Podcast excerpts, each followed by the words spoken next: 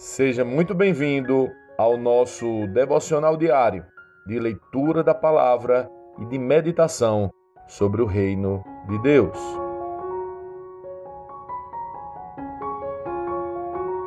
Vamos para a leitura de Atos 8.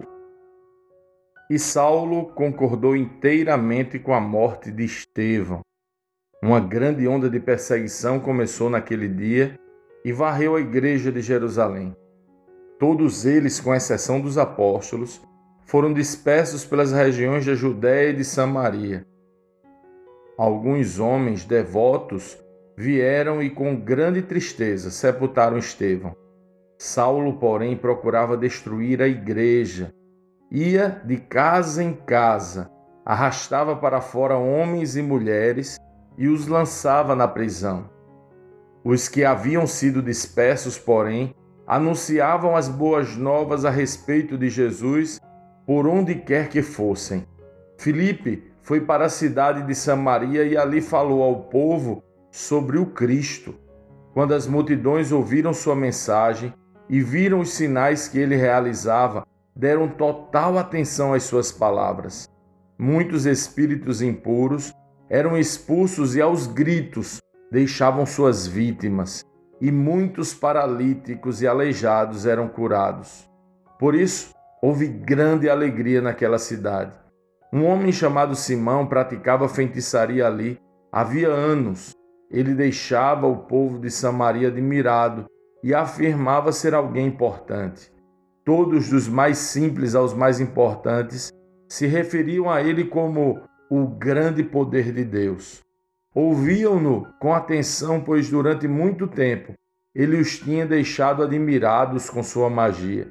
No entanto, quando Filipe lhes levou a mensagem sobre as boas novas do reino de Deus e sobre o nome de Jesus Cristo, eles creram e, como resultado, muitos homens e mulheres foram batizados. O próprio Simão creu e foi batizado. Começou a seguir Filipe por toda parte, admirando-se dos sinais e milagres que ele realizava. Quando os apóstolos em Jerusalém souberam que o povo de Samaria havia aceitado a mensagem de Deus, enviaram para lá Pedro e João. Assim que os dois chegaram, oraram para que aqueles convertidos recebessem o Espírito Santo. Pois, apesar de terem sido batizados em nome do Senhor Jesus, o Espírito Santo ainda não havia descido sobre nenhum deles. Então Pedro e João impuseram as mãos sobre eles e receberam o Espírito Santo. Simão viu que as pessoas recebiam o Espírito quando os apóstolos impunham as mãos sobre elas. Então ofereceu-lhes dinheiro, dizendo: Dei-me este poder também, para que, quando eu impuser as mãos sobre as pessoas, elas recebam o Espírito Santo. Pedro, porém, respondeu: Que seu dinheiro seja destruído com você, por imaginar que o dom de Deus pode ser comprado. Você não tem parte nem direito nesse ministério, pois seu coração não é justo diante de Deus. Arrependa-se de sua maldade e ore ao Senhor. Talvez ele perdoe esses seus maus pensamentos, pois vejo que você está cheio de amarga inveja e é prisioneiro do pecado. Simão exclamou: Orem ao Senhor por mim, para que essas coisas terríveis não me aconteçam. Depois de terem testemunhado e proclamado a palavra do Senhor em Samaria, Pedro e João voltaram a Jerusalém. Ao longo do caminho, pararam em muitas vilas samaritanas para anunciar as boas novas um anjo do Senhor disse a Filipe: Vá para o sul, para a estrada no deserto que liga Jerusalém a Gaza. Filipe partiu e encontrou no caminho um alto oficial etíope, o eunuco responsável pelos tesouros de Candace, rainha da Etiópia. Ele tinha ido a Jerusalém para participar da adoração e estava no caminho de volta, sentado em sua carruagem lia em voz alta o livro do profeta Isaías. Então o Espírito disse a Filipe: Aproxime-se e acompanhe a carruagem. Filipe correu até a carruagem e ouvindo que o homem lia o profeta Isaías, perguntou-lhe: O senhor compreende o que lê? O homem respondeu: Como posso entender sem que alguém me explique? E convidou Filipe a subir na carruagem e sentar-se ao seu lado. Era esta passagem das Escrituras que ele estava lendo. Ele foi levado como ovelha para o matadouro, como cordeiro mudo diante dos tosquiadores, não abriu a boca. Foi humilhado e a justiça lhe foi negada. Quem pôde falar de seus descendentes? Pois sua vida foi tirada da terra. O eunuco perguntou a Filipe: Diga-me, o profeta estava falando de si mesmo ou de outro? Então Filipe, começando com esta mesma passagem das Escrituras, anunciou-lhe as boas novas a respeito de Jesus. Prosseguindo, chegaram a um lugar onde havia água. Então o eunuco disse: Veja, aqui tem água. O que me impede de ser batizado? Filipe disse: Nada o impede, se você crê de todo o coração.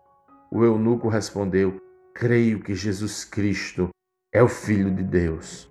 Então mandou parar a carruagem. Os dois desceram até a água e Filipe o batizou. Quando saíram da água, o Espírito do Senhor tomou Filipe e o levou. O eunuco não tornou a vê-lo, mas seguiu viagem cheio de alegria. Então Filipe apareceu mais ao norte, na cidade de Azoto. Anunciou as boas novas ali e em todas as cidades ao longo do caminho, até chegar a Cesareia.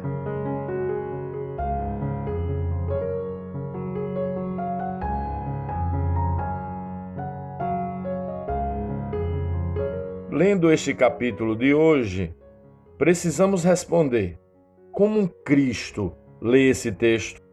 O que aprendemos nele e que aplicações práticas podemos levar para as nossas vidas?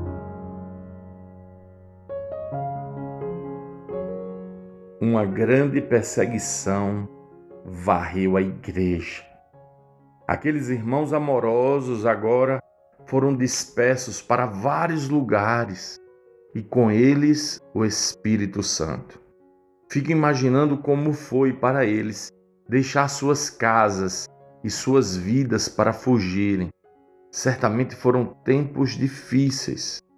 Se sobreviesse uma perseguição como esta sobre nós, como reagiríamos? Como você reagiria? Sairia cheio de ressentimento e tristeza culpando Deus por esta dor, ou sairia cheio do Espírito Santo, anunciando o maravilhoso Evangelho? Aqueles irmãos decidiram, ou foram compelidos pelo Espírito Santo, a anunciar o Cristo. Isso é muito empolgante e muito inspirador. Eles não tinham perspectiva de ganho, mas simplesmente viviam na companhia do Espírito Santo. Filipe chegou a Samaria e a cidade se encheu de alegria. Pedro e João foram enviados a eles, pois haviam se convertido e até sido batizados nas águas, mas não haviam sido batizados no Espírito Santo. Algo visível e extraordinário acontecia quando o Espírito Santo era derramado sobre eles. Algo visível e extraordinário também deve existir em nós. Filipe foi dirigido pelo Espírito Santo e foi levado ao eunuco que recebeu o Senhor e foi batizado no caminho. Filipe foi transladado pelo Espírito de um lugar e apareceu em outra cidade. Que incrível! Mas sabe o que é incrível mesmo? É o Espírito Santo. Veja que em todas estas operações, ele é o protagonista. Ele estava com os discípulos por onde quer que andassem. Precisamos desta direção hoje. Precisamos ouvi-lo. Precisamos buscá-lo. Precisamos encontrá-lo. Que nossa oração hoje seja: Vem Espírito Santo sobre nós. Nos guia de acordo com tua vontade. E que nossa vida seja uma manifestação visível e extraordinária de tua presença.